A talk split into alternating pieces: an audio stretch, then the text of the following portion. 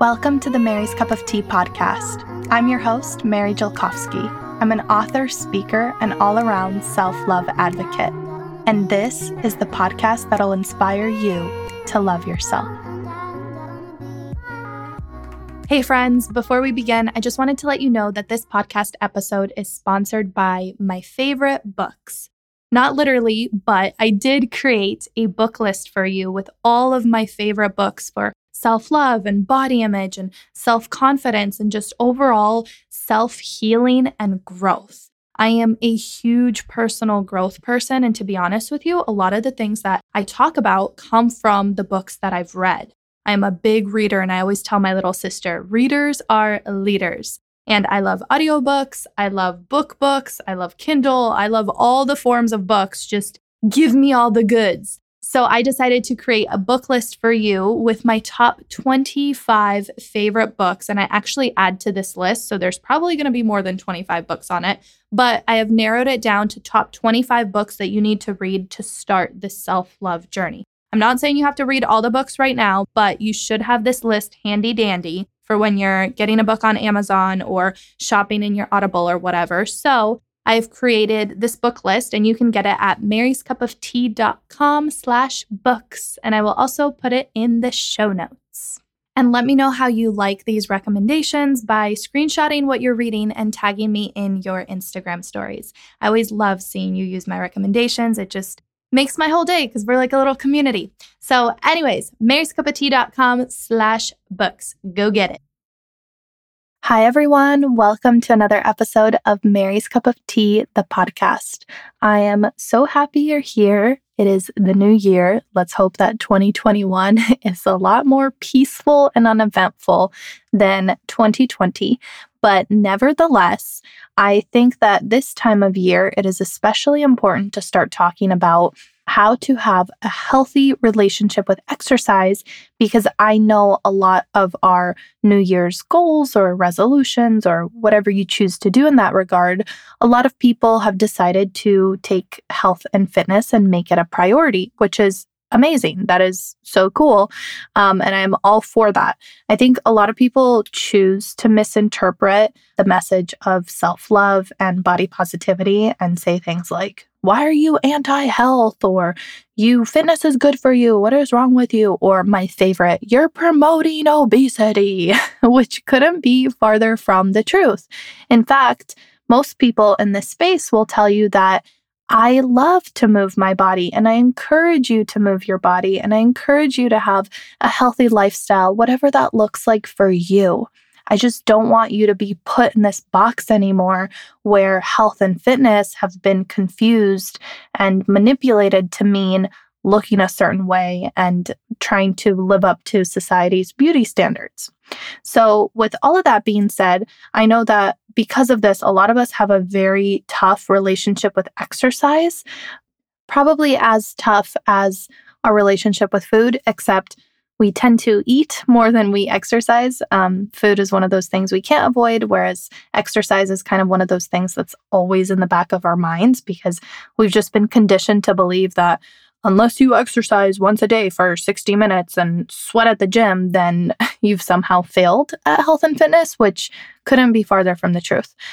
So, today I want to talk about some things that have helped me personally cultivate a healthier relationship with exercise and movement and just being active. Because I don't know about you, but I consider myself a fairly active individual. I always have been, except unfortunately, with my eating disorder and the pressures of diet culture and my body dysmorphia, um, exercise became this very loaded, difficult thing um, emotionally. I mean, um, but from the beginning, like as a child, I remember I loved to run around. I loved to um, hike and and play tag with my dad on the beach and dance and move my body. And I think most people are active individuals. I haven't met that many people who say, Yeah, I hate moving my body. most people are like, Yeah, it feels good. And I, I feel that. I think um, the people I have coached and worked with have said things along the lines of like, I'm afraid to go to the gym because I'm scared to be gawked at and humiliated and judged. Or they say things like, I, whenever I try to get into a new exercise routine, I start falling back into the eating disorder habits.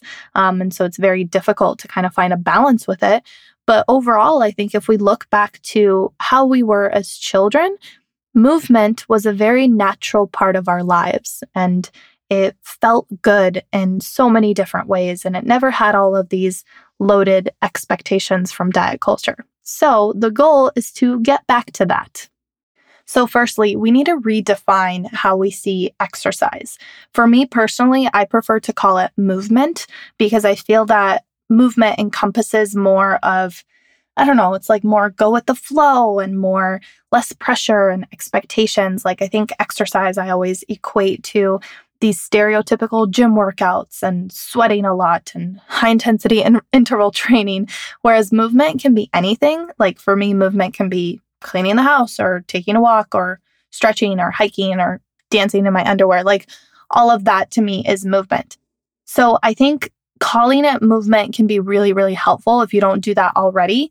I invite you to start calling it movement instead of exercise. So instead of saying, like, oh, I have to go work out today, say something like, I want to go move my body. And I think that that just, I don't know, it's a word that just feels better to say. And branching off of that, we have to like detach from this stereotypical gym workout that we picture as exercise. So for me personally, I had to quit going to the gym cold turkey when I was in recovery. Like that gym environment just kept perpetuating everything that I was trying to heal from. And I always say that you can't heal in the same environment where you got sick. And I don't know about you, but for me, a huge part of my sickness came from the gym and the pressures of being a bikini fitness competitor and constantly seeing people at the gym who were competitors. And we were all kind of struggling with disordered eating and eating disorders, but in a more glamorized way because it was disguised disguised by fitness, you know? So for me, I had to like completely quit going to the gym. And I remember when I lived in Canada, I didn't have a gym membership and then I got a gym membership and I went like once and I was trying to get back into it and every time I felt like I was going to the gym it felt like my eating disorder got worse. Like my recovery was like somehow um halted. I don't know if that's a word. I don't think halted is a word I think what I meant to say is hindered. Yeah, I felt like anytime I would go into the gym, the gym would hinder my recovery because after working out, I would suddenly start thinking about food and trying to have a quote unquote clean meal with this amount of protein and this amount of calories and trying to be quote unquote good that day. And just all of these old thoughts would start pouring in. And I noticed that would start happening after leaving the gym. And I think that there's a lot to say around this. Like, it could just be a psychological reaction because if you've gone to the gym for a while and that's where a lot of these kinds of beliefs come from, then of course, when you go back to that same environment, you're kind of trained to start thinking like that again. So, quitting the gym cold turkey at first was one of the best things that I could have done for myself. And more recently, I kind of went back to the gym pre pandemic, of course, um, but I never really got into it. And I would go like maybe once a week, if that. And that seemed to be like a good balance for me because to me, going to the gym every single day, like I used to, and having that be my movement, it just felt like I was falling back into that old mindset. And I didn't want to do that. So I think we need to detach from the gym as being a workout. Remember, there are other ways to move your body. So try to find movement that you actually enjoy. What do you enjoy doing? walking, yoga, hiking, dancing, maybe Zumba if your gym has Zumba classes. Um, those are so much fun. Or maybe pole dancing. Or I recently started going back to ballet. Like, what else can you do besides the gym? I have something in my city. I think it's in most cities in the United States, but there's a thing called, it's an app, it's called ClassPass, and it allows you to try different classes in your area. And I know it's a little bit difficult right now with the pandemic, but some of these classes are outside, or maybe they're socially distant, or they offer some virtual classes. But this app lets me explore like different activities in my area And so I am moving my body in a way that feels good. I'm actually enjoying what I'm doing. I'm trying something new. I'm challenging myself. And it creates all these other benefits besides I'm going to go to the gym and lift weights and run on the treadmill. If you really like that, like, cool, but I personally don't. And I remember lying to myself and saying that I love it, but really, I just was trying to find some way to justify what I was doing. Um, but after returning to the gym, I realized that I really don't like going unless I'm like maybe with a friend. So, anyways, only do things that you enjoy. If you don't enjoy them, don't do it. Please, please don't do it.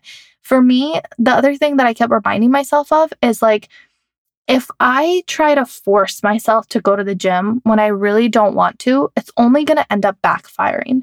And what I mean by that is it's only going to put me in a bad mood. It's only going to make me more tired.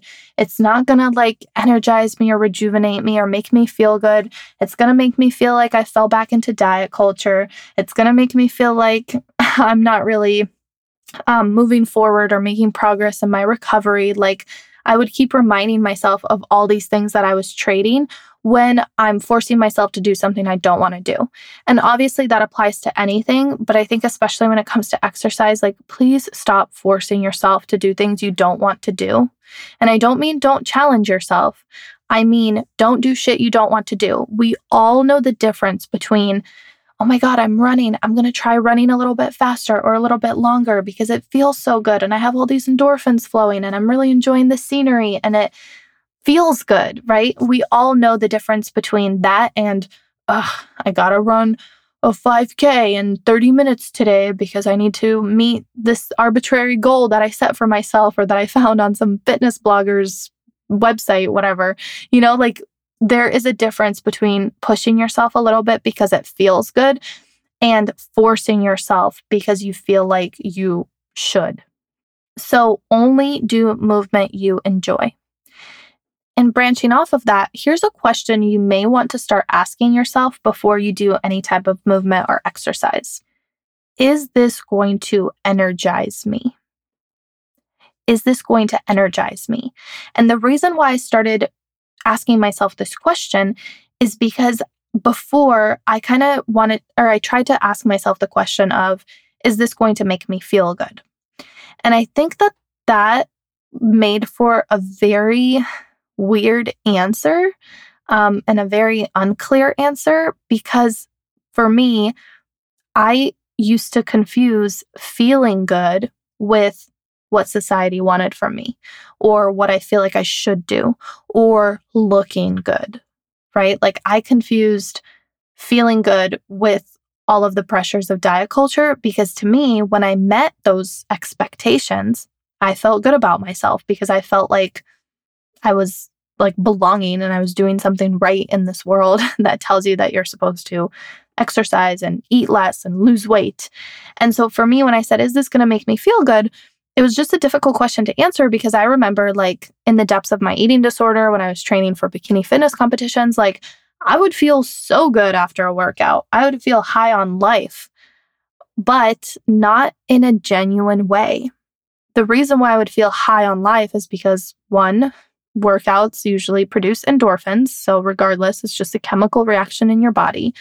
Two, I would probably get some sort of validation from somebody at the gym, whether it's somebody I knew or made eye contact with, or I just felt like I was doing something right, or my coaches, or I would body check all the time and I would I would just get all body dysmorphic dysmorphic about it and I would feel like oh the more I'm sweating the more I'm calories I'm burning off and the skinnier I'm getting and the fitter I'm getting and so that kind of rabbit hole would make me feel good, but in a really fucked up way.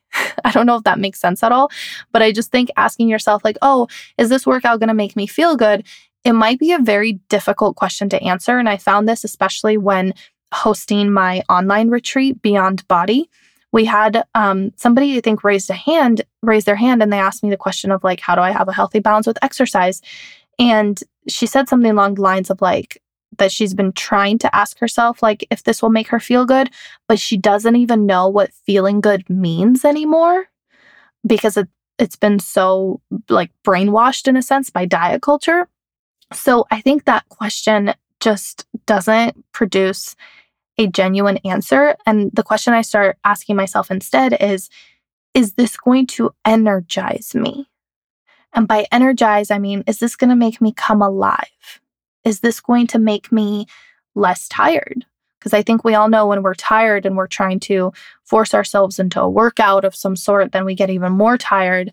I know for me, I'm not a morning person. So anytime I would try to force myself to do some kind of a morning workout by 12 p.m., I would be just on the couch thinking, like, why am I so tired? Isn't working out supposed to make me more productive or energized? But it doesn't, you know, because I wasn't doing a workout that I enjoyed. So, is this going to energize me?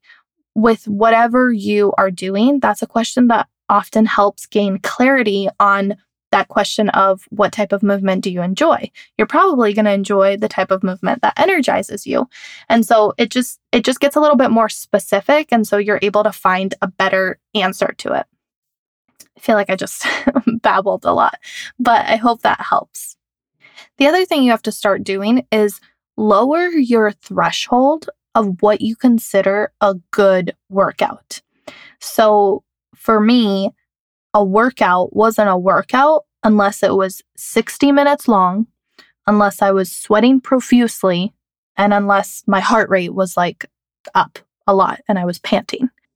And so anytime that I wouldn't work out for 60 minutes or I wasn't sweating hard enough or I didn't feel out of breath, I felt like I failed my workout. And I started like gradually decreasing the amount of time and like those expectations that I attached to the workout. So, for example, I went from saying, okay, well, 60 minutes and I, I, have to work out for 60 minutes to 45 minutes and then eventually 30 minutes. And now I'm at like five. I'm like, if I walk around the block, I am good to go.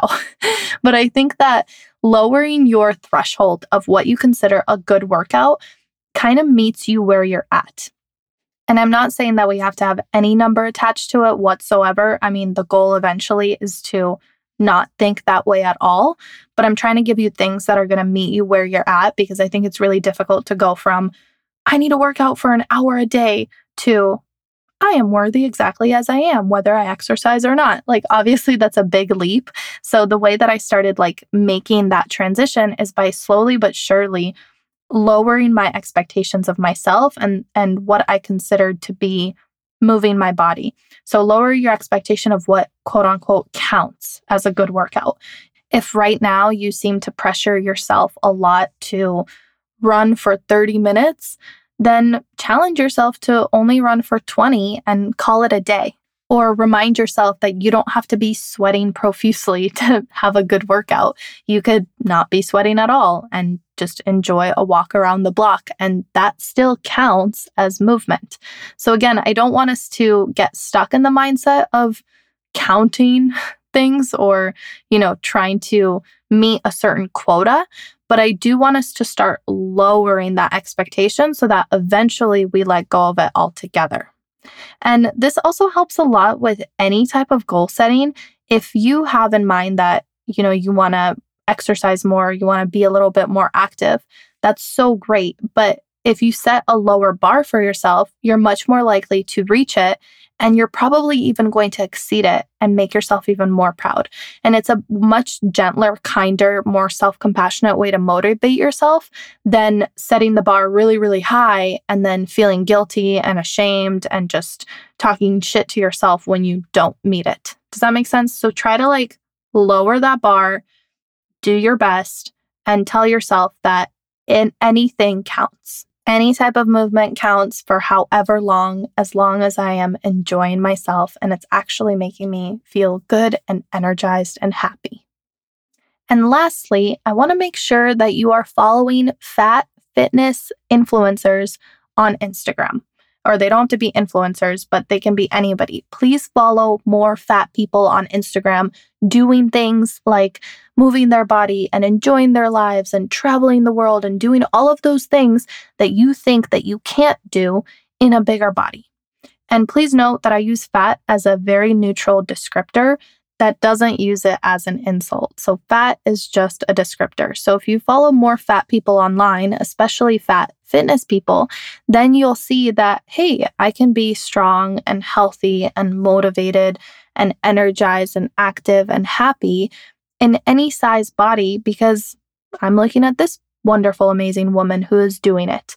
And I have this type of role model and this type of example instead of constantly thinking of fitness in this very narrow minded way. The easiest way to expand your definition of fitness and what a fit and healthy body and lifestyle looks like is to find examples of people living and breathing that kind of lifestyle. So I personally follow a lot of fitness people and yoga people of all shapes and sizes and runners of all shapes and sizes, like whatever you're into, whether it's like a sport or an activity or just fitness, I guess, make sure that you're following people who represent all sorts of shapes and sizes and even abilities. Like, do you follow any people with disability on social media? This really opens up your your eyes to all the things that you are capable of regardless of what body you are in. And this really helps me just think, see, and feel differently about my body. Um, I recently saw a post by Beauty Redefined, Lindsay and Lexie Kite from Beauty Redefined. They, um, their whole tagline of their platform is Your body is an instrument, not an ornament. So focus on all the things that your body can do instead of all the things that society has tried to value it as, which is mostly how it looks. Focus on what can your body do? Can you jump, run, just even breathe and look and appreciate and stargaze and dance and all of these beautiful, amazing things. Like those are all movement and those are all thanks to our body. My version of that quote is Your body is an experience, not an image. That's why the term body image is a little deceiving because your body is not an image. It was never an image. It's this experience. You are blessed to be able to experience your body. And movement is one of the ways that we can experience our body very wholesomely. I don't know if that's a word either. I am feeling very rusty today, so I apologize if this episode is a little stuttery and all over the place. I have tried to record it about five times before this version. And every time I'm just like not satisfied with it. I feel like I'm stumbling and my thoughts aren't clear today. So, again, I apologize for that. And I hope that this episode helped you regardless in some way. Let me know if it did by sending me a message on Instagram or tagging me in your Instagram stories. And I really appreciate you sticking around, even when I'm not perfect on this podcast. So I hope this episode helps you create a healthy relationship with exercise. Let me know what you think, and I will see you in the next episode. We have a very special guest in the next episode who I'm so excited for you to meet. So talk soon. Bye.